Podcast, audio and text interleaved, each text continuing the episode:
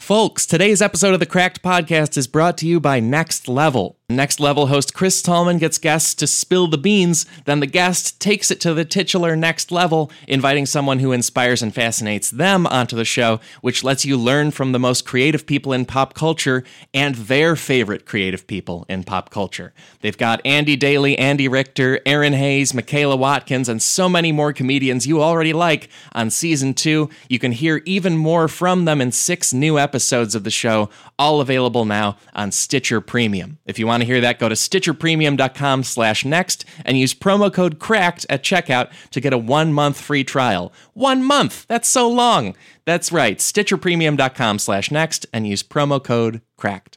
On with the show. Hey there, folks! Welcome to another episode of the Cracked Podcast. My name is Alex Schmidt, and I'm the head of podcasting here at Cracked. I am also known as Schmitty the Clam, and I am also, also, oh, okay, it does not feel normal to say this yet. I am also your host here at the Cracked Podcast.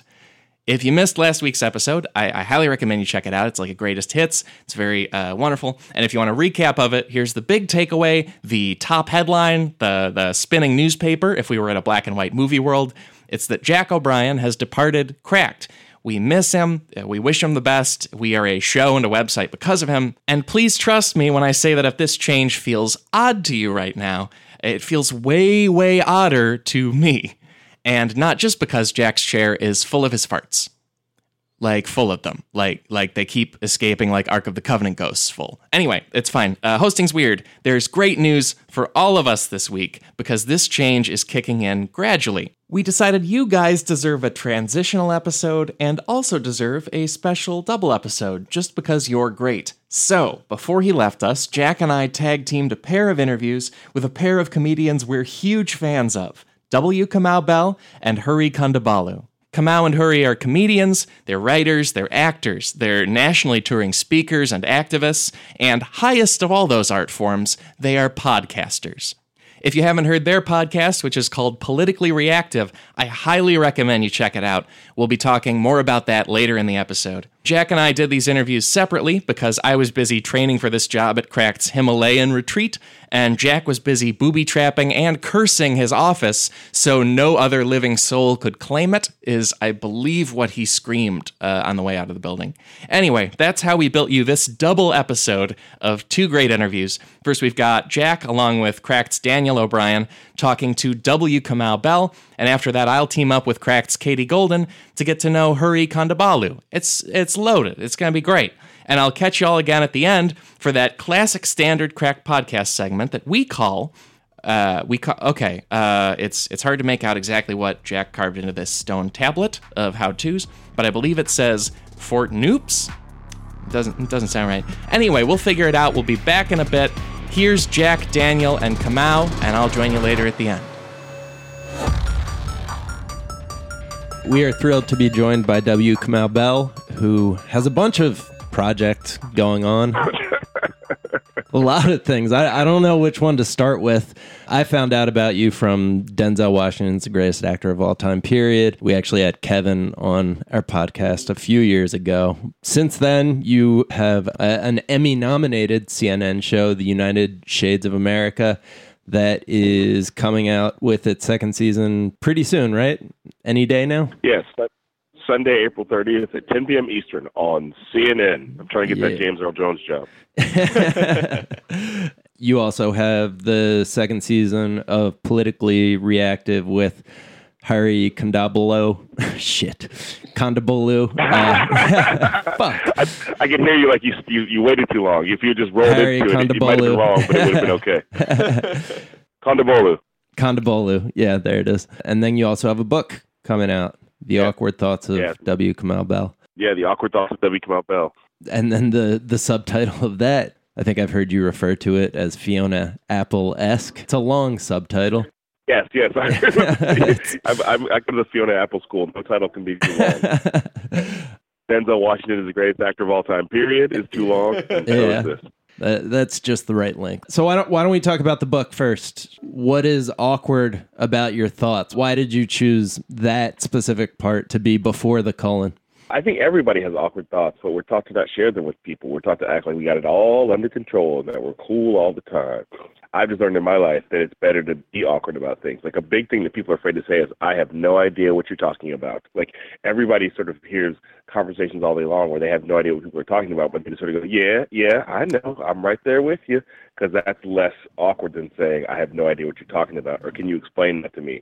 And I learned at some point in my life it's better to say, "Can you explain that to me?" than to act like you know what's going on. Sometimes when things get awkward, we want to like get into and interrupt and stop the awkwardness. And sometimes it is about listening and just going, "Oh, this feels so weird. I'm just going to sit in this for a little while and see what I can learn." I think awkwardness is a great way to make yourself smarter and more willing to accept things you don't understand. That's admirable. I'm extremely gifted at agreeing with people who I have no idea what they're talking about. Right, it's my I'm, thing. I'm pretty certain that when I die, it'll be because I get delivered the wrong meal at a restaurant and I'm dangerously allergic to it, but I'm too shy. To like, actually, I didn't order this, and one of your waiters has been stabbing me. I'm just gonna die, Yeah. smiling. Here's that plate of uncooked shellfish you asked for. oh no, I've got to eat it.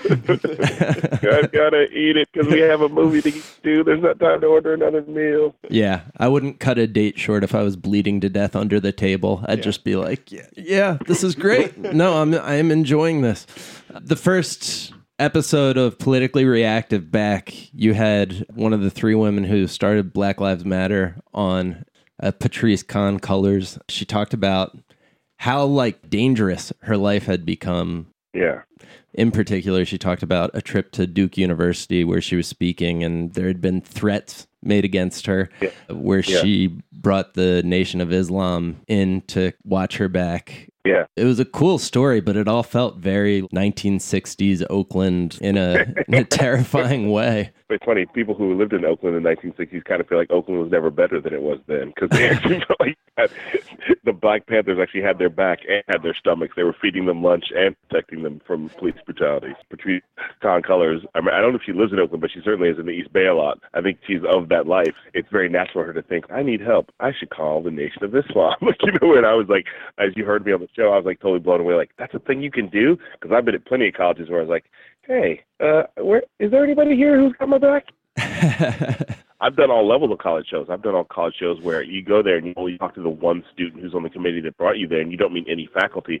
To shows where I'm introduced to the president and flanking the of the university and flanking each side of the stage is a police officer who police officers looking out into the room waiting for somebody to make a move. So when you do all those shows, you go, how come I need here but I don't need that other college? You know, like, so like you know, right now there's a lot of talk about free speech and it's being centered in my hometown where I live in Berkeley, California, and it's like those people who are showing up to speak aren't doing it responsibly. Patrisse Khan-Cullors is showing up responsibly and saying, like, I better bring some protection and make sure that, that I'm safe and make sure that this place is safe, as opposed to these people like Ann Coulter and Milo who are just like really trying to start trouble. I guess it's a sign of how busy you are and how many things you've got going on that I didn't mention the fact that you have like a, a university tour uh, called Curing Racism that's, that uh, you've been going on uh, in the past couple months. Can you talk a little bit about that? Right, that's the solo show that sort of like got my whole career started with, you know, with Totally Biased. That's the show that led to Totally Biased. It's called the W. Kamau Bell Curve, Ending Racism in About an Hour. Again, no title can be too long, everybody. uh, don't let serial podcasts fool you. It, it can be more than one word. Or, yeah, In fact, it can be a crack. Word in paragraph. there. Yes, exactly. It can, yeah, it can be a mission statement followed by a compound sentence. It's like that show. I use a lot of multimedia and PowerPoint and slides, and it's a whole thing where it's like a constantly evolving thing of racism in America. When I first wrote the show, it was in 2007, and there was like you know, at that point there was no talk of Barack Obama in it because it was like, oh, that guy who's running for president, maybe if he's lucky, he can be Hillary's vice president. And then, you know, cut like a year later, the show was like probably 70% about Barack Obama and how his run for president was changing the country and affecting the country. And then cut to now, like the real through line of the show is Trump. It just sort of keeps evolving. You know, I've done the show that's about, that has a lot of Trump criticism. I did it at, the, at Auburn University in Auburn, Alabama, where Richard Spencer started a riot. And I did it in front of like, I would imagine some of the same students were there. And, you know, and I was, I was also being critical of things, but I got a standing ovation. So I feel like it's all about how you put the message out there. Even if I'm critical of somebody you don't think I should be critical of, or if you don't agree with me, I'm actually trying to bring us together. You know, I'm not trying to divide us and separate us, and I'm certainly not trying to start trouble. I'm trying to like start thoughts. like I'm trying to, I'm trying to get, trying to get laughs and start some thinking. You know, Uh, yeah, I've been doing that for several years. In addition to that, and then still trying to find time after the show comes out. I'm going out on a stand-up tour. So like, I got two kids. Don't feed themselves. yeah, just put them in a room with a bowl full of food. I've got an 11 month old. I know the drill. Oh, yeah. so, so let's talk about the United Shades of America because it's a really cool show. You do sit down. Uh, I think it's in the first episode of the second season, and sit down with Richard Spencer, right? Yeah, we have an interview. The first episode is about immigrants and refugees. Yeah. And uh, mostly it's about talking to people who are immigrants and refugees, talking about how they ended up in America, why they came to America. Some it's because they chose here because they were inspired by the American dream, and some people had, ran here from their home countries where they had no choice but to get out. And America traditionally has been a place that's like, give us your tired, your poor, your huddled masses yearning to be free. It says on that big giant lady in New York City. And so America's always been a country people came to. And it's sort of strange because right now we're sort of the a lot of the leadership of this country saying that's not the way anymore. So we let those people tell their stories, but also we talk to Richard Spencer because you know, as much as people want to say, why are you giving him a platform? I think many people still don't know what his ideas are and haven't really heard him speak before. I think it's important because his ideas, he's credited with coming up with the phrase the alt right, and those ideas are in the White House now. You know, so you know we all like to think everybody is as woke as we are, but some people are hashtag asleep, so they're not, all, they're not all as hashtag woke as you think they are. Now, am I going to end up liking Richard Spencer after this episode? Because I am not interested in having my points of view changed. There are Yeah, a lot more gonna like, laughs in the in the conversation than I would have expected between the two of you, but you are in no danger of liking him, Daniel. Um, you should be fine. I think it ends with him saying that something I said sounded horrifying. So it ends with me going, "Oh, I horrified you." Okay, you, know, we shake hands and leave on polite terms, but it doesn't mean that you know, it doesn't mean I'm like, man, that guy made a lot of good points. And the episode ends in a very definitive way. It's not like, you know, Richard Spencer says America should be white. These immigrants and refugees say America should be for all people.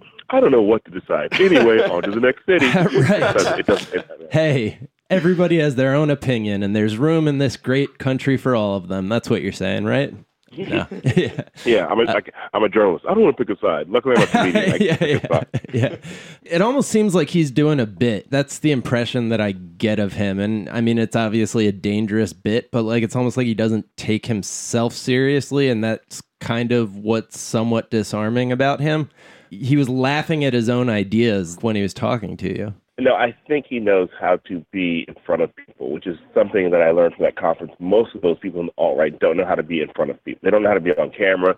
They don't know how to like one guy wouldn't even look me in the eye when he was talking to me, and it's like, wait, if your whiteness is so superior to mine, why can't you even look my blackness in the eye? Like, a lot of them don't know how to be around people. They seem really uncomfortable in their own skin, despite how awesome they think their white skin is.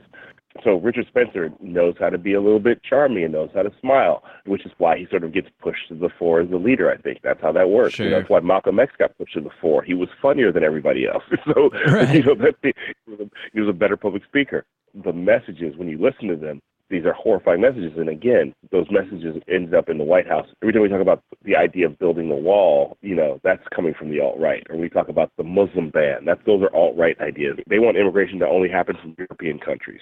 So when you ban immigration from what it was, seven countries initially, that's the beginning of like only immig- having immigration from European countries. It's a gradual process, but I think if you sort of want to be the kind of person who goes, well, once they build that wall and ban those people from those seven countries, then they won't do anything else crazy. It's like you have to realize well, there's a long term plan here, and if you let them get away with these things, it's going to get progressively worse. Yeah. It's like, yeah, just let him have Poland. Then he'll, he'll be cool Yeah, after that. Yeah. It's like that, that, that always works out well. Poland, everybody.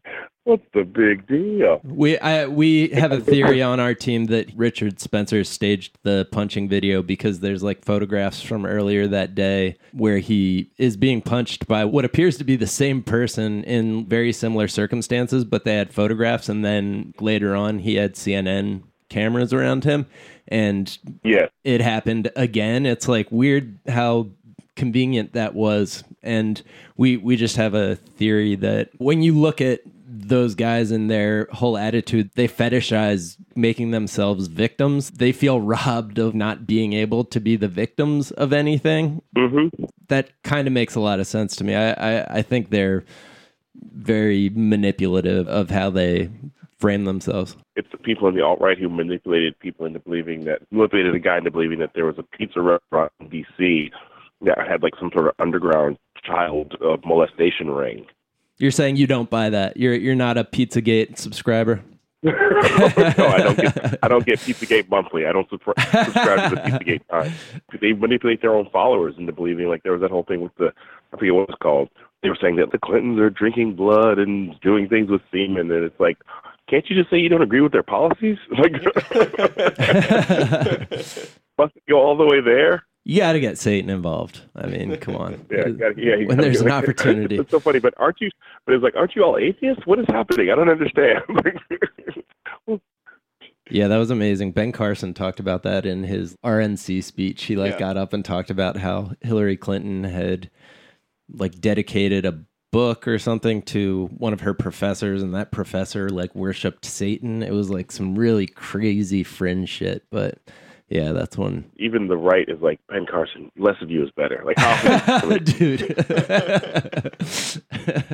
I think I heard you describe United Shades as Sesame Street for adult sensibilities. Like you really come at these issues from a okay, let's let's pretend you don't know anything and like break it down for you. The clips that I saw online from the refugees versus immigrants told me a bunch of things that I probably would have pretended to know, but that I didn't actually know.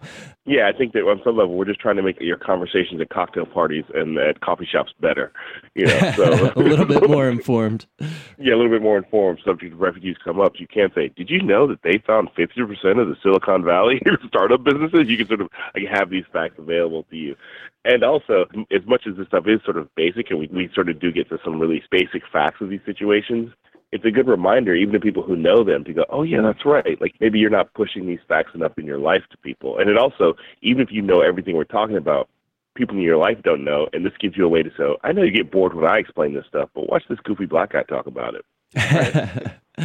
we might as well say the thing you guys say about immigrants is that the the complaint that they take our jobs is insane because you like have a just a one screen about all the companies that were founded by immigrants and it's like Google, Uber, all the biggest job Instagram, creators. uh, yeah, yeah, Instagram. that's Yeah, just all of the companies that have created the most jobs in the past, you know, decade. Everything you're doing to make America great again was invented by an immigrant. you know, like, so, like, you know, it's wholly ridiculous. And like the fact that it's like, you know, when you put the job numbers that they create three million jobs, it makes sense when you think about it. And this is what I think is sort of the strength of the show. When you sort of go, oh yeah, of course that's how it works. If you fight to come from another country, whether you're an immigrant or a refugee, if you get to America and you hear that it's the land of opportunity, you're going to bust your ass to make opportunity. You're not going to go, well, I'm here. Could you hand me the opportunity? Because you know that they probably don't have a job for you. They've already got people here. So you're like, I better open a store. I better invent a new technology, or I better do the jobs that the other Americans don't want to do. Like you're, those people are the hardest working people because they fought the hardest to get here. Those of us who sort of just fell out of our mom's womb a lot of time we're the lazy ones. Like we're like, I'm an American, I want more. Wah, supersize my order. that is such a good impression of me. That was exactly those were my my first words in order. supersize my Happy Meal. what are you talking about? I do think that I don't know whether it's conscious or not. A lot of the conservative views and white supremacist views are arguing for a tainted talent pool where like they have an advantage. Like what they want to conserve is an inferior way of life where it's like not an absolute meritocracy but where they can continue to be born on third and think they hit a triple. The the more that you let immigrants in to create great companies and do amazing things for the country, the less of an unfair advantage they get. There's a lot of kind of ugly ways to phrase what they're actually fighting for that obviously they probably haven't put those positions in those exact words, but it, it does make a sort of sense. Well, I think the one thing that Richard Spencer hits on that I've advocated for when I do my solo shows, I do think that he says white people need to basically says they need to embrace their whiteness and embrace what whiteness is and what it does. And I feel like, yeah, that's true. But the problem is he only means white people who agree with him. And I've always said if the quote unquote good white people, the quote unquote hashtag woke white people embrace their whiteness, then they will take it upon themselves to confront people like Richard Spencer directly instead of sort of just letting him be out in the world in the street. But you know, if anything, the white guy who punched Richard Spencer didn't know Richard Spencer, but just wanted to punch him in the head. If anything, that guy was going, "You're making white guys look bad." You know, Right. like, you know, like in the same way that like black people regularly are like, "Hey, stop talking, Stacey Dash. You're making people look bad." People let their white people sort of just walk around like free range white people, sort of do whatever they want to do. And I think that if again the quote unquote good white people, the quote unquote woke white people, actually felt like Richard Spencer's version of whiteness was making them look bad, then they would be more empowered to stand up to it. The way that black people in the 60s started to go, say it loud, I'm black and I'm proud, is a way to stand up to the fact that black was regarded as not something to be proud of. So, you know, somebody needs to write the positive white pride song. I, I, I can't do it. It's, it's a conflict of interest, but I'm, I'm suggesting that to you all. That would be very tricky, but very uh, it sounds like a, wor- a worthwhile pursuit. No, it wasn't easy to write gin and juice either, but Snoop Dogg pulled. So. Uh, yeah, you mentioned the good white people. Who are the good white people? Would you please list them? Uh, okay, my wife is a good white person. my uh, my friend Martha Reinberg is a good white person. My friend Jason Smith. My friend Jeremy Townsend's like seventy five percent of a good white person, but he lives in Florida, so that sort of him sometimes. Uh, the the white women. There's a book called Rad American Women, written by two good white women. Uh, let's see, who's a famous good white person? Let me find a. Fa- you know, the example is someone like Matt Damon. For a long time, we wanted to put in good white guy status, and then every now and again he does things you're like, yo, yikes. really? The Great Wall? A white guy's the center of the movie about the Great Wall of China? Okay. You were so All right, close, sir. Matt Damon. you were almost Yeah, yeah, there, yeah. Matt Damon. yeah, yeah. Oh, great. A movie about the Great Wall of China starring a white guy. Oh, no. It's like being a good white person for me is like a man who sort of anoints himself a feminist. You have to let somebody else do it. You can't give that title to yourself. sure. Just to hit some of the highlights from season one for any of our audience who hasn't seen season one of United Shades, you met with KKK leaders. You met with like a grand wizard in the dark. There's like a very shady like meeting where he like flicked his lights on a couple times. And can you talk a little bit about what you found meeting face to face with and being at a uh, cross lighting ceremony? I guess is what they call it instead of cross burning. It was interesting because we got there and they really right off the bat one of them was like the guy who was in blue that I called in the episode affectionately Clanny Smurf. He was very like wanted to be very aggressive and it was right in the middle of Ferguson was in the news. He was really wanted to talk about Ferguson and how Ferguson and black people at Ferguson and you know can't police themselves and wasn't really able to have a conversation so we had to stop tape for a second and sort of let it get it out of the system and then we sat down and talked about it and it was very clear that it was we sat down and sort of talked, sort of let that moment pass. Really, I just wanted to like I wanted here's an opportunity for you to tell me and therefore America what you want and what you're thinking. Some people were like, "Why would you give him a platform?" But the person who said that, people were like, "Again, I had no idea that people thought this way." But then at some point, like one of the guys, you could tell that nobody ever really asked him about how to wrap across. He never had a chance to talk about sort of the the nerd side of being a Klansman, and so he's really excited to have that opportunity to like, oh, this is how we we get the wood from here, and we wrap it with burlap sacks, and we use kerosene, and we don't use wood from Home Depot. Like it was like a PBS show. This old Klansman. And so there was just this thing like these are humans back here. They're twisted by something. They've allowed themselves to put hate in their heart about about something that doesn't make any sense. But ultimately, these are people. If I lived in their communities and I saw those guys regularly, I think over time they'd start to be like, yeah, you know, you know, they might be like, I don't hate you, black guy, and then over time I'd be like, what? A, you know, I'd introduce them one by one to every other black person. They're like, you're right, I'm crazy. Uh, but I think that like it's like a really thing. But we have to remember that this stuff has to happen over time. It's not going to happen overnight. It's not going to happen in one conversation. Like you know, we see coal miners on TV about like, you know, we want our coal mines back, and those of us who don't live in those communities go, coal is the dying industry. You're not going to get them back. But when you go talk to them directly, and this is what happened this season, you find out the only reason they want their coal jobs back is because they know those are the only jobs in the area. There's no other industries in the area. If another industry moved into the area and paid as well as coal did, they would take those jobs. Just that they know there's no jobs around, and in that mountain there is coal. I know it's there because I used to get it out of there, and uh, that's the only way I can know of to feed my family. So it's like the thing I've learned is if we sort of can get past the rhetoric and get past the yelling and sit down and talk, we'll find out. Yeah, we all want better jobs. Like we, you know, everybody I know feels like their job should pay them more money. You know, we can all relate to that. Yeah, what are some other things you hit this year? The second episode, we go to Chicago uh, and talk to black people on the south side and west side of Chicago about gang violence. And we talk to actual gang members who are currently in the life. Trump, you know, had sort of called out Chicago as being a city of carnage, and it was like I was from Chicago. I'm like, uh, have you been to the North Side? Have you been to Wrigley Field? not, I would call it. A, I wouldn't call that an area of carnage. Sometimes the Cubs lose pretty badly, but it's not carnage. An episode, we actually got invited to Standing Rock. We were at Standing Rock when it was still in its full bloom. And then we spent some time on, on reservations in North Dakota and South Dakota and Pine Ridge. Then we also do an episode where we talk to Muslims and Arabs who live outside of Hamtramck and live outside of Detroit, Michigan. It is a heavily Muslim and Arab population.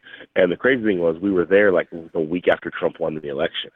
Oh wow. So, you know, so you got to hear people sort of who were really thinking about what does this mean in the grand scheme of things. And also on top of that, we got to meet a like I think he was an, an imam from maybe Yemen, I think, and he was in full you know religious garb. And we asked him who he voted for, and he admitted he voted for Trump. What? And so you know, exactly. no, and so in the middle of this thing where you go, "There's no way anybody," it's like, "No, I voted for Trump," and I asked him why, and he said ISIS. It's like you know, again, we talk about the single issue voters. Some people vote for one reason, and and it's funny because it's like I'm pretty sure Hillary bombed the Yeah. shit out of ISIS. Like Hillary was going to be a hawk, man. She was coming Yeah, yeah. for fucking ISIS. Don't worry about that. Yeah. She wasn't dropping pantsuits. Yeah, so but it's just the perception. It's just the perception of like you know that he's male strength, even though Trump has clearly never been in a fight in his life. It's the perception, and so I feel like you know that was. And then we got to do we got to go to Puerto Rico for the last episode of the season, which was pretty interesting. And we did a whole episode about gun control, about whether or not I should buy a gun to protect my family. So I'm pretty excited for this episode hitting the world. Where'd you come down on that? Because I, I ask myself that all the time. I'm personally Uh, a coward. I'm worried that I'll like end up like shooting my foot off or something if I if I ever buy a gun. Where'd you land? in the TV show, I do buy a gun to show the process of how you buy a gun in the state of California. Every state is different about how you buy guns. California is one of the more complicated states, so we showed the process. That's the only episode where I won't reveal the ending because it's kind of it's, I, I don't want to reveal the cliffhanger ending. It's the only episode that actually has like an arc. it's, like, it's the one that's like dun dun dun dun. Ends like an episode of like uh, House of Cards or Breaking Bad. I think Jack's asking because time is a factor here. His house gets broken into every single day. And I just cower in the corner. the thing that I learned is that if you get a gun, it's not enough to buy a gun. You have to really spend time and money training how to use a gun. Because Yeah. you know, most of the gun people I talk to is like, there's no point in having a gun in your house you don't know how to use, because you're not going to suddenly be imbued with the powers of how to shoot a gun straight and solidly if you've never touched it before. If you just put it in your drawer and wait, and, you know, wait for the bad guys to come in. The thing I learned is like, responsible gun ownership is not just about how you buy the gun; it's about training to use the gun. And so that's the that would be really. So I'd say, if you buy a gun, don't just buy it and go, "Got a gun, good, I'm all good now." like, so, like, actually, I've seen the fourth Rambo movie, so I, mean, I think I'm fine. Oh, okay, there you go. Yeah, if you've seen John Wick or Rambo, you got it. You got it. yeah, yeah, I, I've got this. Get two guns, put one in each hand. You know, spin in a circle while you shoot. It'll Right. be fine. Turn them sideways, make it look cool. Yeah, it- it's all about looking cool as you shoot. That's really the key. Yeah. Just going to a gun store and being like, I want to know, do I need this gun to look cool in front of my family? I'm not really into protection, but like, what's going to make me look the coolest? I don't think my baby respects me right now. yeah. you know, the funny thing is they do have people who walk in and say that stuff. And if it's a good gun store, they will sort of slowly talk you down. The bad gun stores are like, this one looks really cool, you know. And I think that the one we went to, this guy John, is really good. He like he, you know, we don't agree on all the issues, but he's really good about talking about his side of the issue, which is really what the show's about. I think people will be really sort of interested in hearing somebody who clearly is an advocate for gun ownership, but is talking from a sober, sort of thoughtful side. we talked to some good store owners and some bad store owners and it, for our personal experience articles. And the horror stories they have for like reasons people came in looking for guns and like wanting to buy assault rifles were pretty scary. The good store owners said they would figure out at the last second that they thought that aliens were following them and like have to have to come up with some excuse to blow the sale up what what was Standing Rock like when you guys were up there? We sent one of our reporters up there. Our only reporter, if I'm being honest. One of our one reporters. Uh, we have ones of reporters. it was really intense. Most times in America, I feel very much like a black person, but at Standing Rock, I just felt like not a native person. So it was really Right. like a experience. And you know, every person in this country, but I feel like it's definitely true of black people, like to claim they have some Native American heritage in there somewhere. For some reason, usually it's Cherokee, even though that's not possible that we're all Cherokee. Uh, so it's just funny to be there and feel like I'm not going to quit because my mom's always like my grandmother was was 100% native and suddenly in that situation I was like I'm not going to bring that up, uh, you know, because it's a so they look at you like, I don't care that your grandmother is, unless you're going to help us. like, it's like it's a group that people ask us all the time to sort of cover the show. And so last season we did a show in Alaska, which is people don't think of that as being Native Americans, but it is. But this season we really went to like Standing Rock. It was an opportunity to go to like a major national news story. So we ended up talking about the issue that was really organic. So yeah, I was really honored to be there, and the thing I was, we went there before the winter broke, and they were like, "We're going to stay through the winter." And I was, you know, looking at tents and teepees, and you're like, "How are you going to do that?" And many of them did. Yeah, that's pretty intense. We uh, kind of got involved with the tech scene up there. There were like a bunch of tech people who realized that government planes were like hacking them and like shutting down their phones and stuff because they wanted to fuck with them. I guess it was a it was a whole scene. It seemed pretty intense. People act like Standing Rock was about them trying to get their land rights back. That was a part of it, but the bigger part of it was like they were trying to protect the water, and not just the water for them, but they're like, right. I don't know if you understand this, everybody, not us. Water's all touching each other. like the rivers all t- end up in the same place. So we're trying to protect all of your water, not just our water in this area. I did hear from a lot of people about how they, you know, they felt like there was things that the that the government was doing to to screw with them. So it was just a pretty intense scene that I was happy to be able to be at for a little bit. You were saying you were working on season two during the election. So did you make any sharp turns working on the show immediately after Trump was elected? Like pump the brakes on any one episode, or like, oh crap, the the show's about this now. We have to. This is the most pressing thing. So, you know, the climate for Muslims and Arabs in this country was already not good. So we were already going to ask them the questions. The questions just felt more relevant. We taped Chicago before Trump won, but the thing is, since it takes so long to edit, by the time he won, we were able to sort of like frame the show in his victory. Suddenly, he had sent out a tweet about, about Dwyane Wade's cousin being killed and sort of connected to why black people were going to vote for him for, on election day. And so he hadn't been president, we would have brought it up. But because he was president, it was like we need to bring that up. A lot of people ended up framing the season. It's like we were already sort of covering a fire that was ablaze, and he just poured gasoline on it. It gave us more fuel to like really like, okay, we really got to make sure this works and this is good and that we're doing the right thing. What did you figure out about Chicago? Did you solve the whole situation there? Everything's good now. Well, I mean, the funny yeah, you haven't heard, it's all good. The funny thing about Chicago is the gang members we talked to have solved the situation they just need the resources to make it possible. When you talk to people in Chicago on the south and the west side, whether it's gang members or parents or even some kids, they're like, the reason why there's a gang problem here is because people have no hope. Because if you look on the south side of Chicago, there are very few local businesses, there are very few companies, there are very few grocery stores, so there's very few jobs. And then also, Mayor Emanuel has closed a lot of schools in the south and west side. The schools have gotten fewer and farther between, so it's harder for kids to get to school. And the schools don't have enough funds; they're not getting a good education. So they're like, we need jobs and better schools. They go, you know, neighborhoods that have good jobs and good schools don't have high crime. The thing is, like, it's very easy to figure out how to fill this up. If you made it friendly on businesses to invest in those neighborhoods, and you worked hard to change the those neighborhoods were policed, those neighborhoods would bounce back quickly. But the problem is, is that you know the powers that be don't want to do that. So it was really interesting to me they, those guys have the solution. And the men and women who we talk to, I just talked to a lot of male gang members.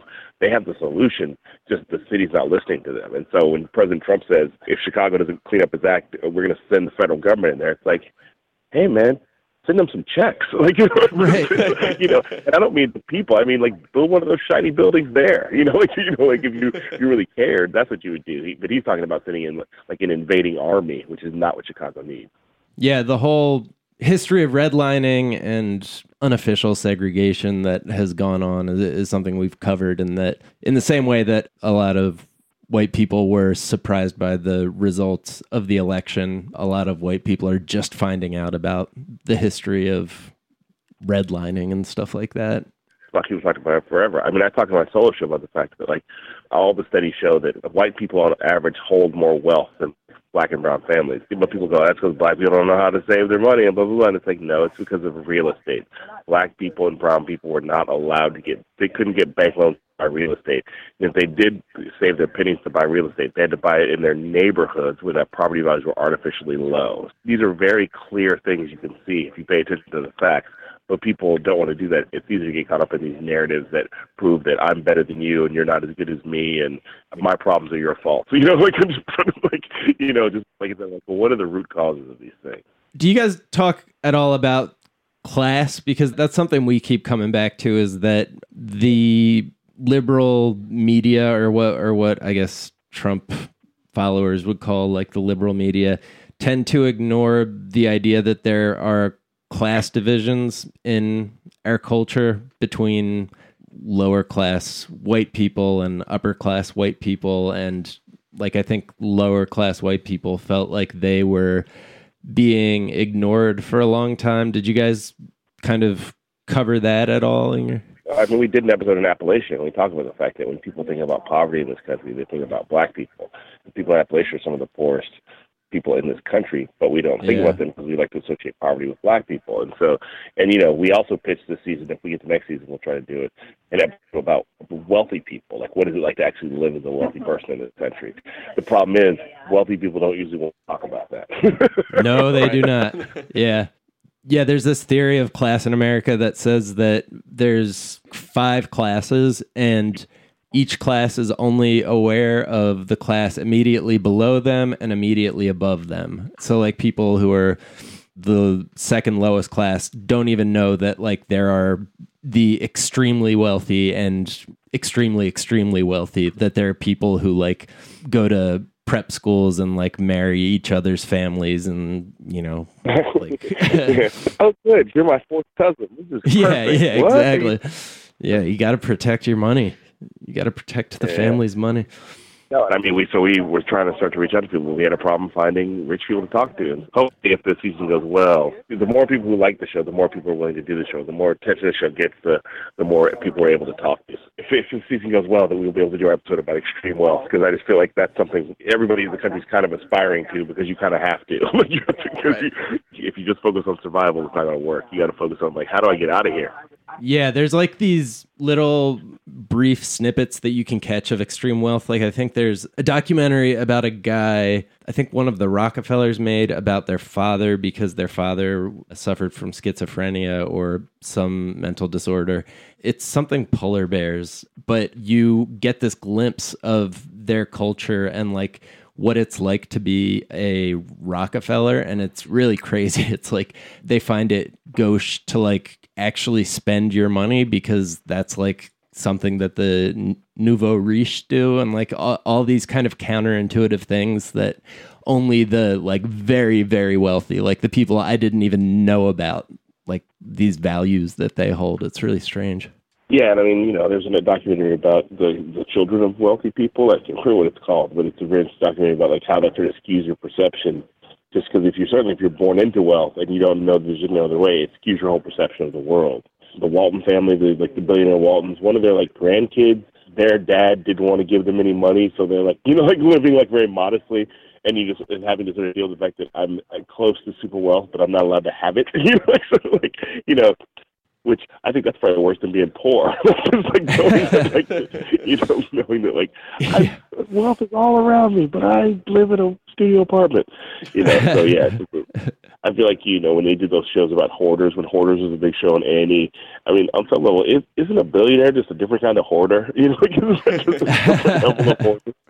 Warren Buffett. There's that uh, new documentary, Becoming Warren Buffett, where he you you follow him on a day that he's going into work and he like stops at McDonald's and because like his stocks were down the day before, he only gets like the cheapest sandwich on the McDonald's breakfast menu. This guy's like a multi-billionaire. He's like one of the richest people in in the world. People working at McDonald's are like, "Would you stop coming here, please?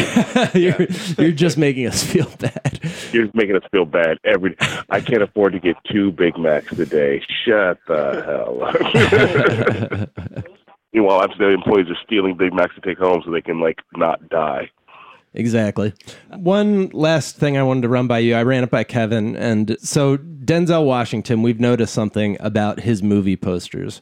On every movie poster, he looks off to the side of the movie poster. He doesn't like make eye contact with mm-hmm. the viewer. Will Smith, on the other hand, every movie poster, he's looking directly at the viewer.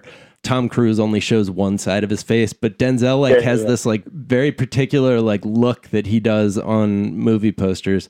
And I was wondering if you had any theories on why that would be, other than that he knows that his look is so intense that it would just get people spontaneously pregnant if he know.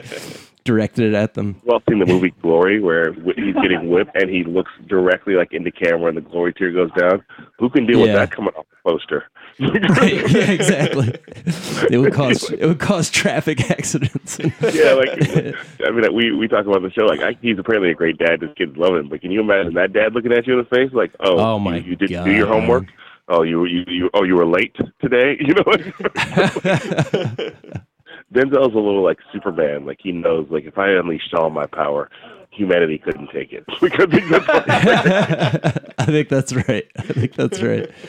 I loved your Oscar recap episode so much. Just, just first of all, because it was good to have you two back together. But I think Kevin was telling you that Denzel was the one who was like telling Jimmy Kimmel to stop telling jokes and to let Barry Jenkins talk.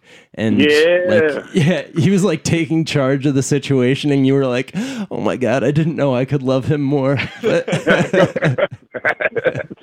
the thing that happens. Like you know, he's he, he really feels like he's in a phase of his career where he's really just you know, it's like this thing like he knows he's in the it's the final act that will go for a while, but you know, he's not 35 anymore. It's like this is the final act, and it feels like he's taking charge of his career. Like even by doing fences, this is his way of going. I'm actively going to do something to give something back to the business, and then sometimes it means I'm actually going to do something to make this award show better. Shut up. yeah, yeah, exactly. He's like merging with all his like coolest Yeah, characters. all his characters. Feels like yeah. Awesome. Well, thank you so much for taking the time to talk to us. I really appreciate it. Thanks. I'm happy to, happy to do it. I appreciate it. All right. Good luck. Thanks. Thanks. Thanks. Bye.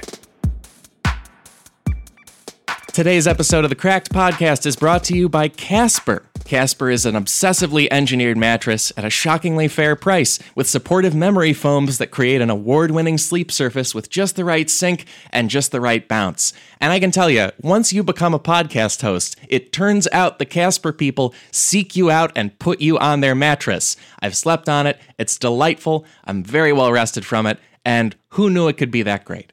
Try Casper for 100 nights risk free in your own home. If you don't love it, they'll pick it up and refund you everything, even if you're not a fancy schmancy podcast host like myself.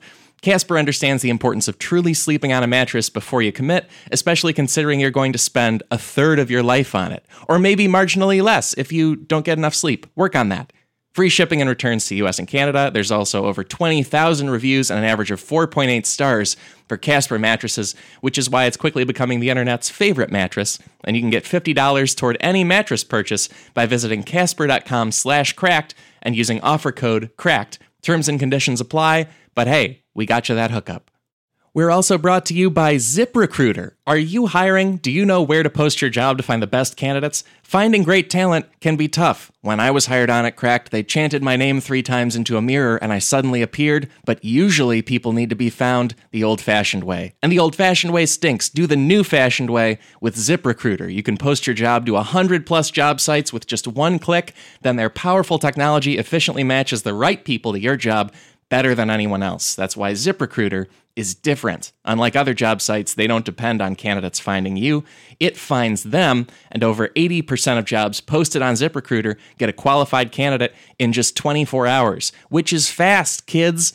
Also, no juggling emails or calls to your office. Simply screen, rate, and manage candidates all in one place with ZipRecruiter's easy to use dashboard. Find out today why ZipRecruiter has been used by businesses of all sizes to find the most qualified job candidates with immediate results. And right now, my listeners can post jobs on ZipRecruiter for free. That's right, free. Just go to ziprecruiter.com slash cracked. That's ziprecruiter.com slash cracked. One more time, to try it for free, go to ziprecruiter.com slash cracked. On with the show. We are joined by Hari Kondabolu, who is the host of Politically Reactive and a writer and stand up comedian and so many other things. Thank you for joining us, Hari. Hey, man, it's great to be here. Thank you. Yeah. And we're also joined by Katie Goldin of Cracked and so many other things, too. Hey.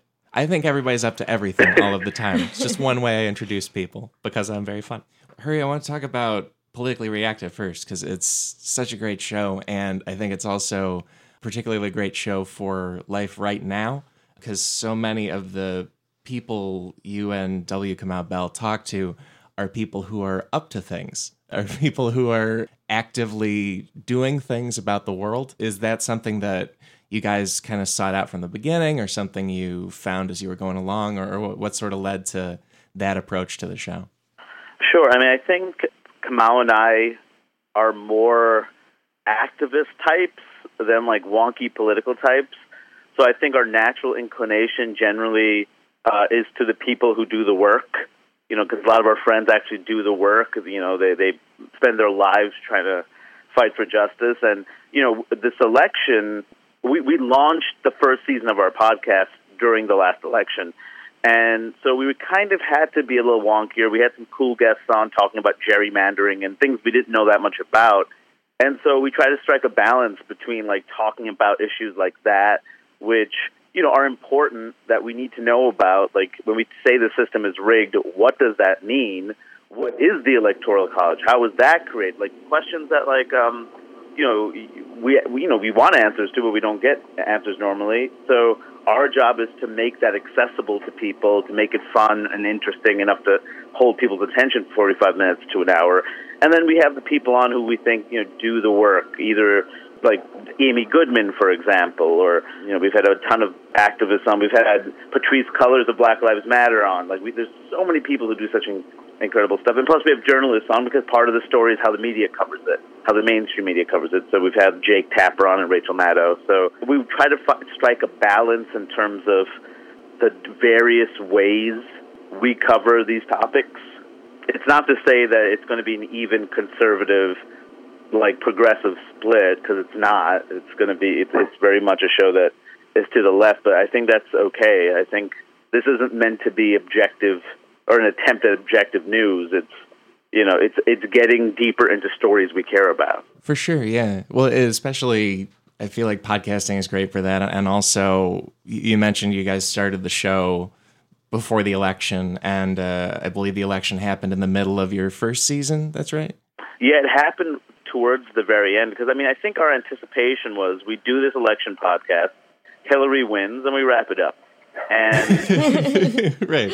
like that was kind of what we assumed would happen. And it's not to say that there wasn't more to talk about. Like even during the the months leading up to the election, we were talking about stuff that wasn't necessarily directly election related, but kind of is. You know, like it's not like talking about this state is doing this or that state and these poll numbers, but it was more like, hey, like you know what's happening in in Flint you know, it, that's an issue that's bigger than just this. What, what's happening with with uh, the No DAPL movement that continues on after this and is crucial, and the president does affect how that's going to be perceived. So there, there's elements of that. But once, you know, she lost and and and he won, it was like, oh man, there's so much more to talk about. You know, it, it becomes different. It becomes like instead of uh, it being about you know, how do we build the future we want? It ends up being how do we get all this water out of the sinking ship? It's a very different, it's a very different game now. Yeah.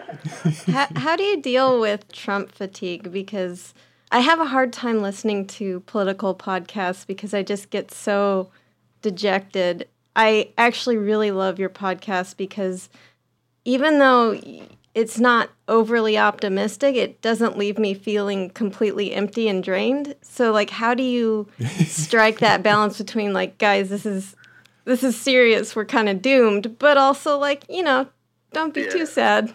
Well, I'll preface it by saying in case people don't know, we're stand-up comedians. And so uh, we go in when we go into the shows, certainly we approach it the way we approach any topic that's really difficult, right? Like we try to find some way to bring levity to really difficult things. That's what Kamau and I do in our stand up. We try to break down issues in a way that people will find funny and understand in order to make funny. And so I think that's the approach we take into going into this. You know, uh, the only difference is that we're we're digging deeper into the weeds at this point. It isn't just you know, stand up is restrictive because you only get so much time to set up and go for a punchline and you only have so much room to move when you're performing in front of a live audience. With podcasting, we can use the same approaches, but also find fun and interesting ways to bring up information. Also, you know, again, this isn't this is about Trump, but it's not about Trump, right? Like these issues, the cracks were there. Some of these things aren't cracks he's like made. The cracks were there and he's exploiting them. And so those cracks have always been there. So I mean, as much as we're you know we're like I was saying, we're talking about getting water out of a sinking ship. The other part is like how do we patch up the holes? And those holes have been there before him. And so I think that's part of what this is too. Like let's see this as you know, uh, you know, we'll see this as every generation has that time period that is difficult. This is our difficult time period. This happens in the history of the world. This happens in the history of empires. Okay, so what next? Like we, we're going to get through this, but what is it going to look like when we get through it? That is just so gratifying to hear from anybody. We're going to get through this. It's going to be okay. Um, right. I've been saying this sometimes, which isn't maybe the most optimistic thing, but it's still, it, it, I kind of mean it. Like Rome wasn't destroyed in a day. yeah, it's and it's also I feel like many of us are asking like, how can I save Rome by just tweeting about Covfefe?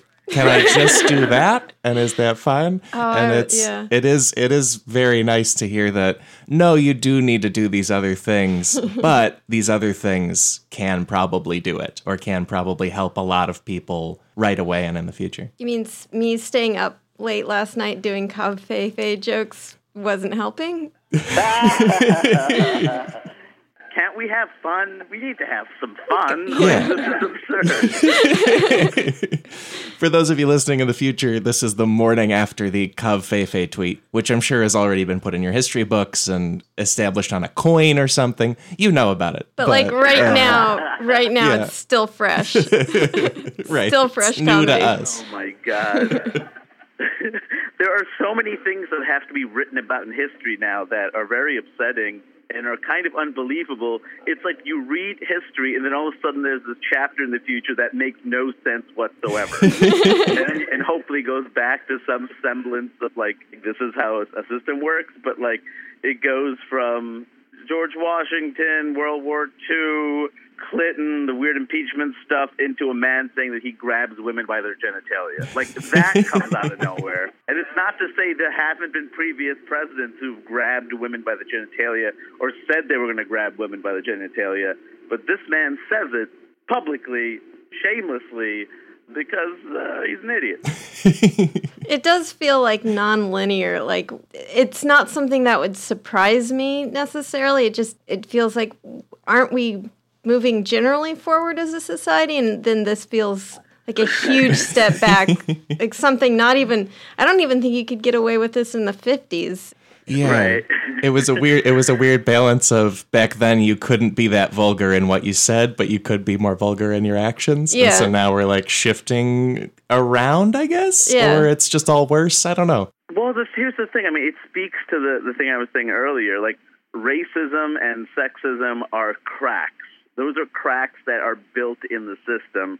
And this man exploited those cracks and he opened them up further and he got all this support based on those cracks. You know, that's what I mean by crack. These are, these are problems that have been there for generations and different people have tried to discuss them, solve them, slow them down, speed them up in a variety of different ways. And he is using old school divide and conquer scare tactics and he's you know he's he's uh, empowering a very scary right wing of men men's rights activists and of, of I can't believe I'm saying this, but the Ku Klux Klan and white supremacists like those are the cracks he's exploiting. And so these are the things that you know in addition to making sure we can start talking about things like terrorism in a larger context now because now we have you know noticeably many homegrown terrorists but also we can think about like w- what led to these conditions and how do we actually solve them. And i really do believe that like you know maybe it's not a hundred percent we're all in but i see like young people i meet them at colleges and i, I see the things they write about often on tumblr and i think to myself these kids are great and they're they're educated in a way that we weren't so i try to be hopeful in that way Yeah, because I did want to ask you with especially the set of people you've been talking to on your show, but also being on the road, like what kinds of either activism or ongoing trends are the most exciting to you? Like what what's out there that's changing the fastest? What's doing the most? Like you recently did an episode about Rashad Robinson from Color of Change.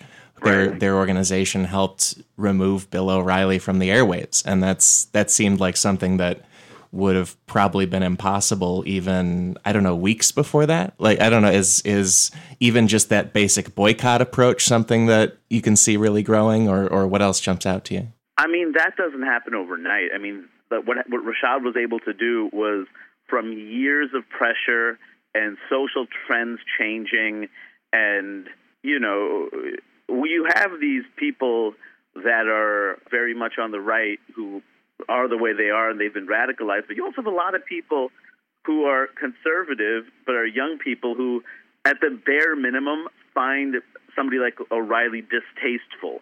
Not to say they don't agree with a large chunks of what he's saying, but the way he does things they find distasteful. You know, the, the thinking is almost, how can I be a racist, sexist asshole at a dinner party and still be invited to the dinner party? That's what it feels like sometimes. But- So I, I feel like that comes from years of education and years of, you know, racism mutates. So it's not to say it's gone, but at least that version of the mutation isn't going to work anymore. Is, is is what I what I get. So I mean, I find that refreshing. I find you know Black Lives Matter refreshing because they were able to t- this so-called hashtag activism. Well, they made a hashtag and it was, became part of a movement. So you know, I think people see hashtag activism and they roll their eyes, but there are examples of how it actually can be turned into action. And you know, Occupy Wall Street for all the stuff people said, like, oh, it didn't. What did it achieve? It, you know, activists, you know, don't go to a business school the way that like you know business people do. They don't have a, a grad school education. Occupy to a lot of people was that grad school. It was like building all these bonds with other activists for the first time and saying we're going to do something. The same way for some people, the Obama election got them interested in in changing the world positively. You know, I think it's kind of the same thing. So that comes from the grassroots. So all these things are, are things that at, at the time didn't seem like they had giant impact, but all kind of helped shape a generation that is able to, when people are being detained in airports, people go immediately to the airport without being told to go. Yeah. You know, that was an instantaneous movement that was built over lots of time for people to just say, I am compelled to go to the airport. Oh my God, there's thousands of people here who felt the same way I did. I mean, that doesn't happen overnight.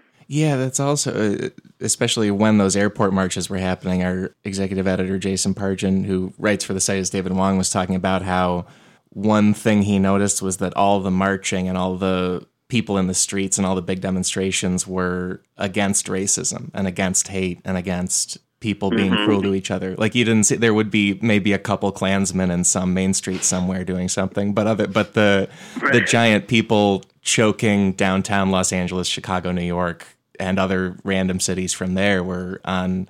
I I guess I call it the side of good. Do I just straight up do that? I'll just Yeah, do go that. for it. Yeah, why not? Yeah, I, I think, stack them up against the Klan, so I think I have to. Bold take. Racism is wrong.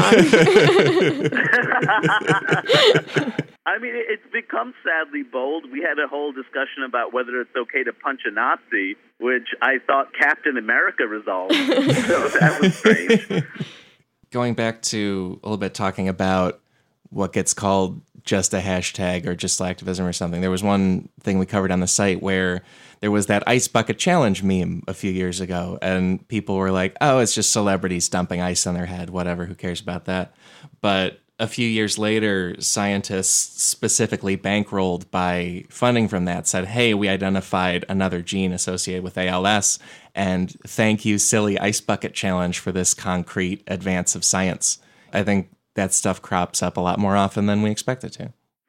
I think in that example, it was the money aspect. You know what I mean? Because honestly, I forgot what it was for until you mentioned ALS. Right. but you know, money was was gained from it. So it kind of depends on your objective. Is it a way to make money to support something?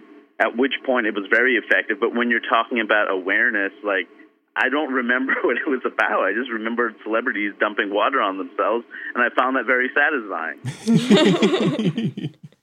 I've always been interested in and a little bit alarmed by sometimes the commodification of activism, like the infamous Pepsi commercial, and also the there's that fierce little girl, the one who's like standing up to the bull statue, which was uh, I don't Yeah, I remember. think it's called Fearless Girl. Fearless like Girl, that. yeah, yeah, and that was installed by what what company was it? I don't really remember. It was, but it was not. It was not a grassroots thing. It was a marketing stunt.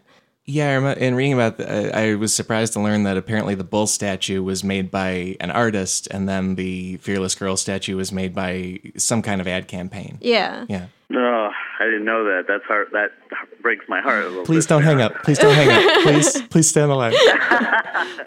but in a way like i feel it's it's odd because it feels like it's been almost taken out of their hands like a lot of little girls see that as a symbol of female empowerment and i can't really say that's wrong i, I feel deeply uncomfortable about the corporate aspect uh, especially because when i first saw it i'm like it's like standing up to wall street but i guess not but you know it's i don't know i don't know if it's a good thing like you, what are you, your thoughts on that because i'm sort of lost I mean, it, it's capitalism. That's how capitalism works. I mean, I, with communism, people often said, well, everything was dictated by the state, and it was done for the state's agenda.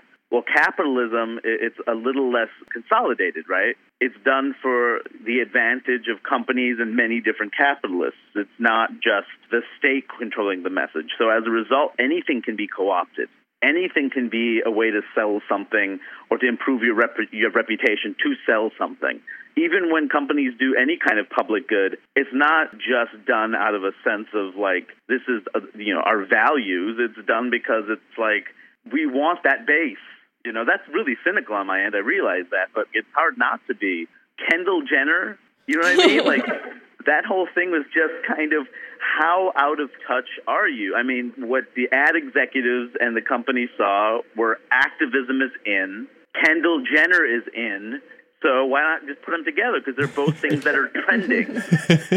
I mean, that's how capitalism views this stuff. It's sick, and and that is that's a cultural thing. I mean, that's a you know our culture has bought into stuff like that. If that advertisement was done better, you know, and it was done in a way that actually was a little bit more realistic, it probably would have moved us. But that actually, in some ways, is more dangerous, isn't it? It's, it's capitalism is still being used to like promote something by taking advantage of certain bigger issues. You know, it, it was a different time, but like Martin Luther King in a Coke commercial would have been horrifying. Uh. I mean, I I have this poster in my room of Malcolm X on a Canadian game show, and it really happened. I don't know. it's a game show in Canada where the, there's four people and they have to guess who the newsmaker is, and he's sitting right behind them, and they don't know who it is, and they have to ask questions to figure it out. And I have a, a still of it, and it's of these four white people looking concerned and inquisitive with Malcolm X standing behind them smiling. Wow. It is lovely. it is And he's not like And that disturbs me, though. he's not like behind a screen or anything, right? They could just turn around and look at him no, and be like, he's physically behind. oh yes, man it is very that's weird. oh we're looking And at it's a like that. "Yeah." Our producer Brett just pulled it up, and uh, yeah, that's just him behind them. Who booked Malcolm X? How do you book Malcolm X? some Does he intern have an agent? How do you get in touch with Malcolm, especially as a Canadian broadcaster? But at least, I mean, that's different. But even that combining of like entertainment and social movements, which sometimes can go terribly awry. I wouldn't use this as an example of terribly awry. I find this fascinating and as a one-off. You know, it's not like I, it's not like he was at a Dean Martin roast, you know, which would be very disturbing. um, but but it's still kind of this weird intersection, and it's become really normal now. I think I would like to see him on the roast, and just all he says is, "This is very disturbing," and leaves. like that's it. well now you now we have the technology to like digitally create people like oh yeah. you know and so that's when you said the thing about martin luther king being in a coke commercial that sent chills down my spine because like it might happen. it might happen. Right. Because I think I almost I don't want to say which brand because I don't want to shame them, but there was some whiskey that had Bruce Lee in their commercial digitally. They just oh. created a Bruce Lee and oh, had him walk around and talk about how the kind of the whiskey spoke to his journey in life. Oh, and I, jeez. I I'm glad no one was into it because otherwise that would be all we had. Uh, the people behind that, if it worked once, they'd just be like, "Well, we should do it a hundred more times until it doesn't work." Like we just have everyone in every ad. I mean, you know that they don't really care, right? Like the, these companies don't really care because when you're watching television, okay, so I, I had a Comedy Central half hour special in 2011, and I had this joke called My List of People Who Will Die in the Revolution, where I basically, I did this on television, on Comedy Central, and they aired it, and I, you know, Jimmy Buffett was on the list. It was just a terrible. I, you know, I thought it was funny, but I didn't think they'd let me get away with it, and they were fine with it. but the joke I couldn't make was insulting McDonald's. So capitalism doesn't really care. It, it really has to do with you can do anything. You can be as violent and vulgar and mean spirited, generally speaking.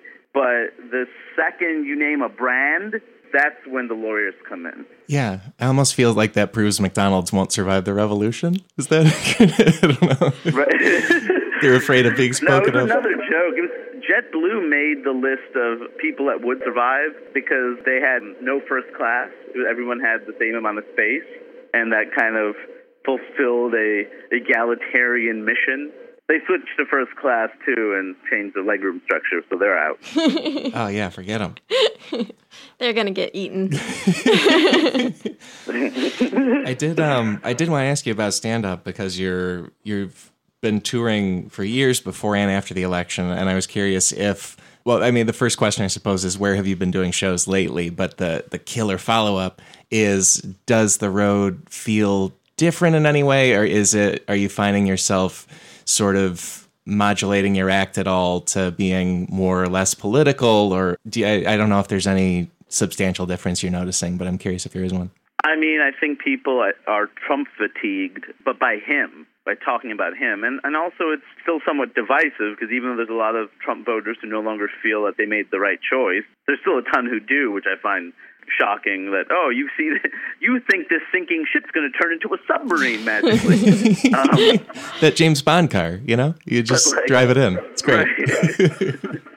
but I feel like there's you know there's a lot of people who just they don't want to hear about it, they don't want to think about it. You know, for the most part, I think partly because my fan base is getting a little bigger. Like I have enough people at the shows where the shows survive. You know what I mean? Like they're they either they do really well or they're able I'm able to get through them.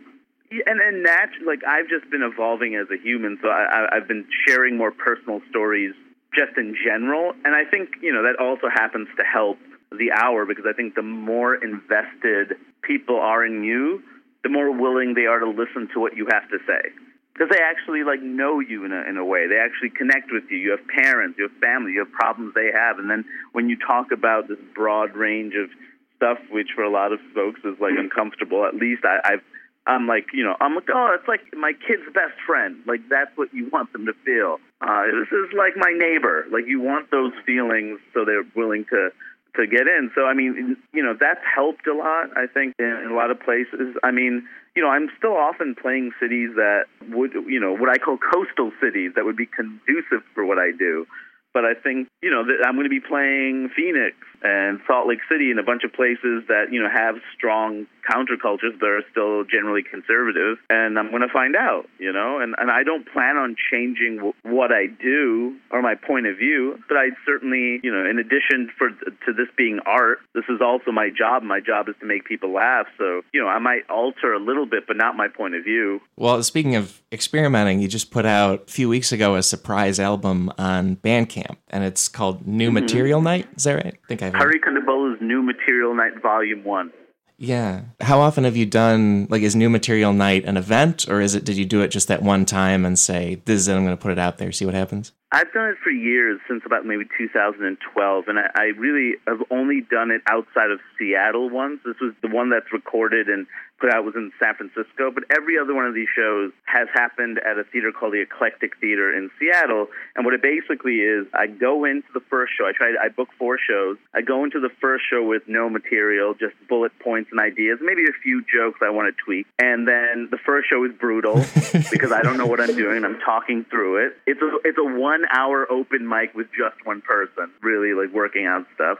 And by the end of the week, you have some semblance of form. You have some semblance of structure, some clear jokes. Things have been cut, things have been reorganized. And I've been doing these for years. And so, like, my last album was mostly built out of Seattle. My last proper album being a mainstream American comic. And I started going through tapes, and there's this one recording that's in San Francisco that, you know, might have been the best, or if not one of the best, one of these shows I've ever done. That was just a fun, loose. It was after my first album was released, which was Waiting for 2042. I'd released Waiting for 2042, totally biased. The TV show I was writing for got canceled. So I was, I was starting to like build new material and really start to get into the, you know, what's my next hour going to look like. So I started doing those shows, and I decided to do one in San Francisco and uh, the recording sounded pretty good on my iPhone. It was a small space. It, it's not a professional recording, but I think it's fair. I mean, this sounds like a comedian recording their set. It's very natural. It's very honest.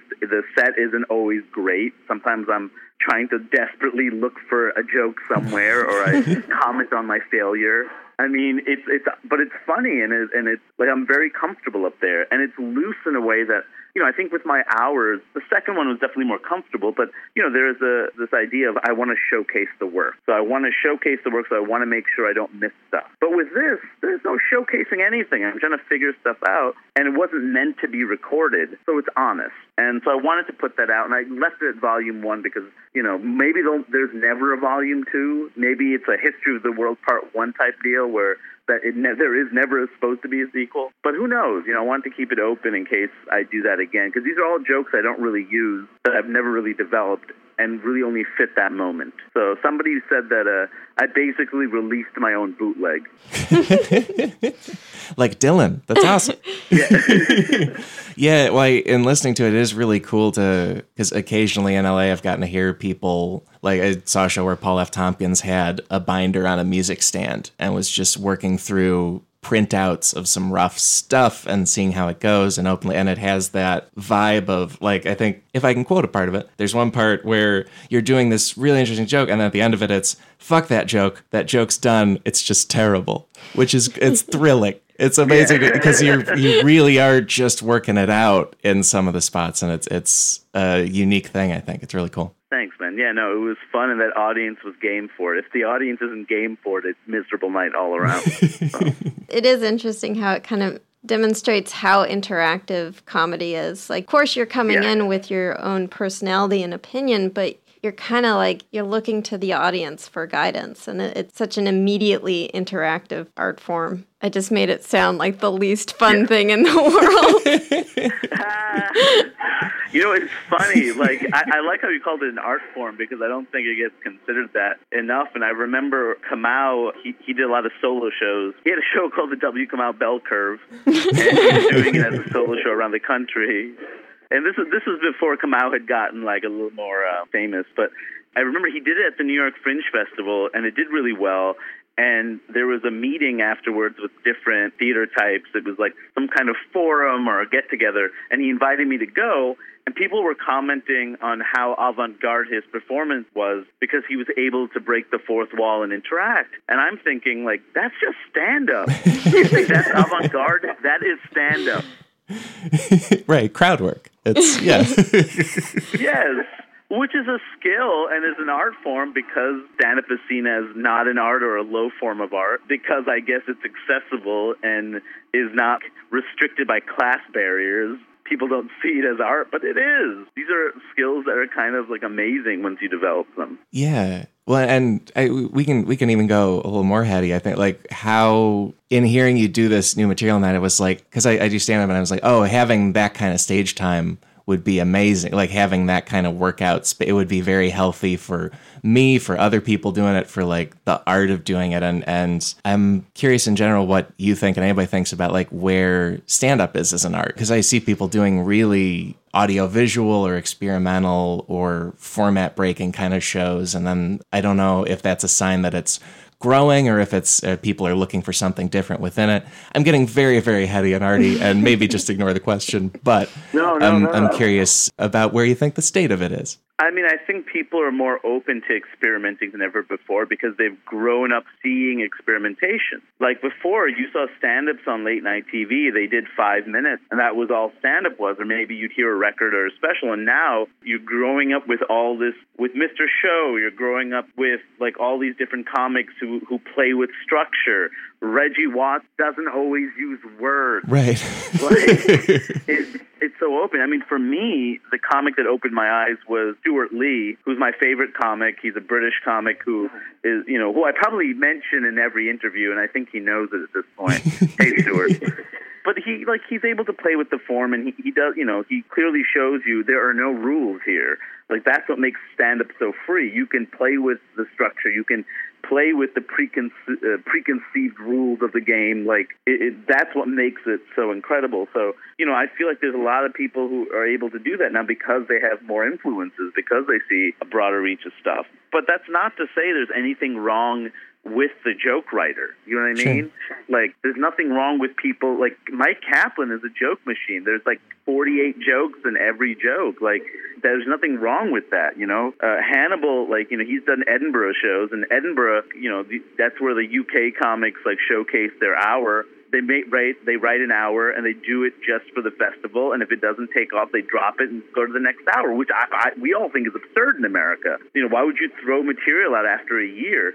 And you know, Hannibal goes there with an hour without a theme. A lot of those shows have themes, like there's some kind of theme that makes it a show. Hannibal goes there with his amazing jokes, and he blows everybody away. Because I think that if you are a good writer, if you write great stuff, it doesn't really matter how you decide to display it. Like I feel like you'll find the the funny in it. If the audience trusts you, they will go with you. Yeah, this is a this is a better story if I remembered who, but I heard an interview with a comedian who was saying that everybody doing comedy within that there's a lot of different sports people are playing. It was sort of their figure of speech for yeah, some mm. people are hammering out all these billion jokes within a set like Myq Kaplan and, and other people are post verbal and other you know there's all kinds of ways to Right, right, right. to play the game of uh, making people laugh. Well, that's why you know I feel. I think it's a little less so now, but I feel bad when there's this kind of stupid rivalry between the idea of alternative comics and you know they don't really do comedy and they don't they're anti joke and all this stuff and you know uh, it's it's a little absurd. Like I get it to some degree, but you know I've played like all the rooms. You know what I mean? Like I've played clubs, I've played rough road rooms, I've played alt rooms. You know they're they're all different types of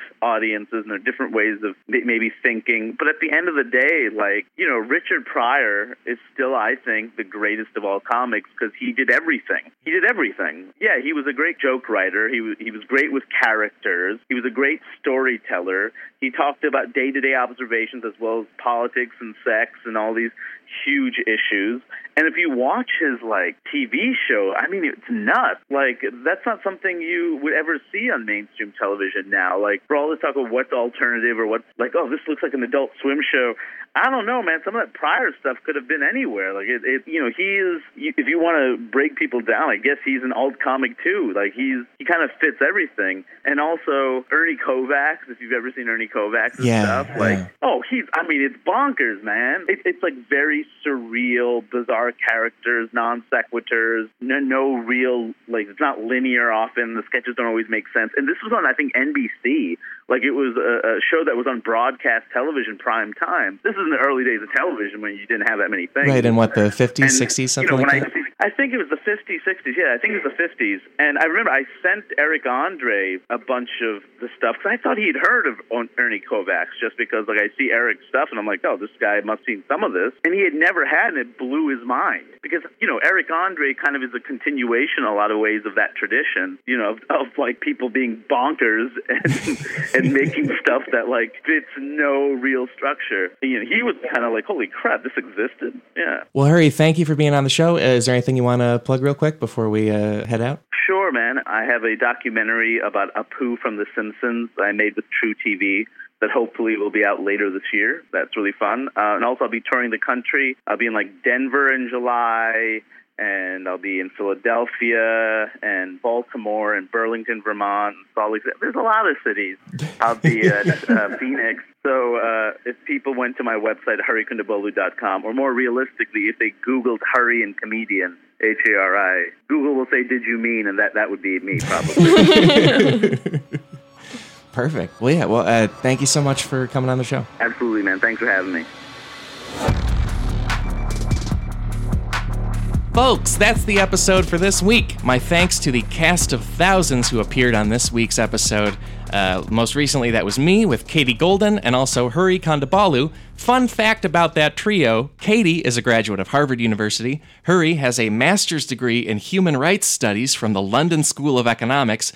And I have a book reading certificate from a minor league baseball team mascot. And of course, we'd also like to thank W. Kamau Bell, Daniel O'Brien, and Jack O'Brien from that first interview, and Jack's name brings us quite naturally on to Footnotes. We're going to link off to Politically Reactive, which is Kamau and Hari's podcast. Also, both of their websites, Hari's new stand up album, New Material Night Volume 1. We're going to link to Kamau's CNN show, United Shades of America, and Kamau's book, The Awkward Thoughts of W. Kamau Bell, that came out in May. And last of all, we have a link to history. It's a link to that Canadian game show that we were talking about with Hari, where Malcolm X is the celebrity guest. It's crazy fascinating not only to see Malcolm X in a Canadian TV hangout, but also to see people of the past who were both game show contestants and Canadians. They are the most polite human beings I have ever seen in my life. That's on YouTube. It's a great find by our engineer, Brett. And you're going to love it. Check it out. You'll also see a text note in those footnotes mentioning a new mini series that's going to live in this feed. It's a three episode show hosted by Soren Bowie coming out the next three Fridays, talking about how hair and costuming and fashion in movies and TV are the biggest spoiler of all. So, yeah, you can find all of that in the episode's description. And if I may, here's what else you will find in our hearts. Uh, we're grateful for your ears. We strive to make every single listener feel like their time has been well spent listening to this show. And our whole team at Cracked is excited to keep making this podcast our audio home. So, thank you for hanging out with us. And also, I'm excited to say that we have got a lot of podcasting excitement lined up for you folks in the near future and the far future nearest thing, we're fresh off of a very, very fun live show we did at UCB in LA this past weekend. You'll get to hear that very soon on our feed. We're also keeping those live LA shows going every second Saturday of the month. And we're taking this show on the road. We're doing a live episode in New York City at the Now Hear This Festival in September, along with How Did This Get Made, Love It or Leave It, and a bunch of other great podcasts. And if you're saying to yourself, hey, what about my city? Tell us you want to see us in your city. Reach out to us on social media and say, hey, my town deserves a live crack podcast. I can promise nothing, partly because I'm just not trustworthy, but we'd love to come see you and hopefully we can make that happen. Another near term thing we are doing, and I mean near, the amount of podcasting that we do here at Cracked is about to gosh darn explode. Uh, you may already know about a show called Kurt Vonneguys, which I do with Michael Swaim, but there is going to be so much more Cracked podcasting beyond this show and that show. We can't give you a lot of details quite yet, but we can give you those shows in the next few months. So stay subscribed to this feed because all the information will be there and the premieres will be there. And it's going to be something that I think you guys will be really excited to add to your auditory entertainment. And then in the far term, some of you might recognize me from past appearances on this show or in Cracked's videos. Others may not. Either way, I think you and I can figure out exactly what this will be and what this will continue to become. And I hope you find that idea exciting. I know I do. And if you hate that idea, let me know on social media. That's what it's for. I'm at Alex Schmitty on Twitter, and I'm also alexschmitty.com on the wider internet. And then you can find our super engineer Brett Rader at Brett R A D E R on Twitter. And we'll be back next week with more podcasts. How about that? Talk to you then.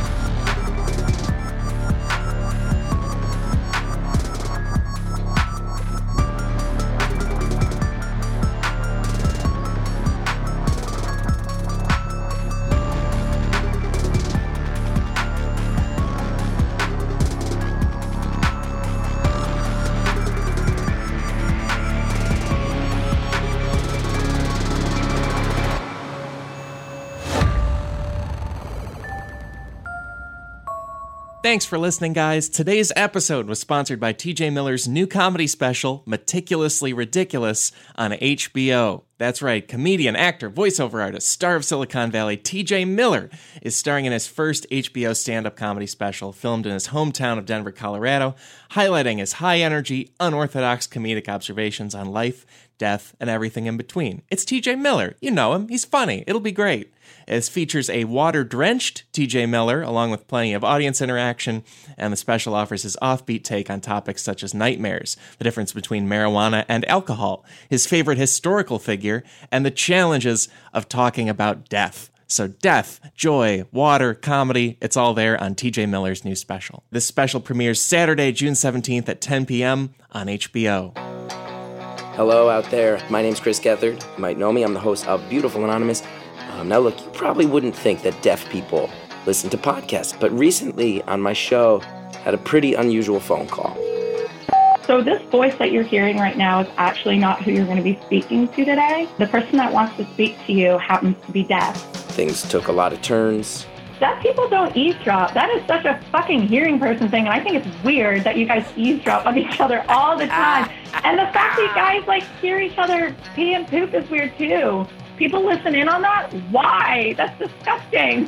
I guess, it, you know, you always look for the silver linings. Like, you've never been in a public restroom and had to deal with someone just having a horrific diarrhea blowout next to you. You don't have to hear that. We've also got lots more great stuff at Beautiful Anonymous, where I take phone calls from people like you, also people sometimes very different from you, all walks of life. Subscribe right now in Stitcher, Apple Podcasts, or wherever you listen.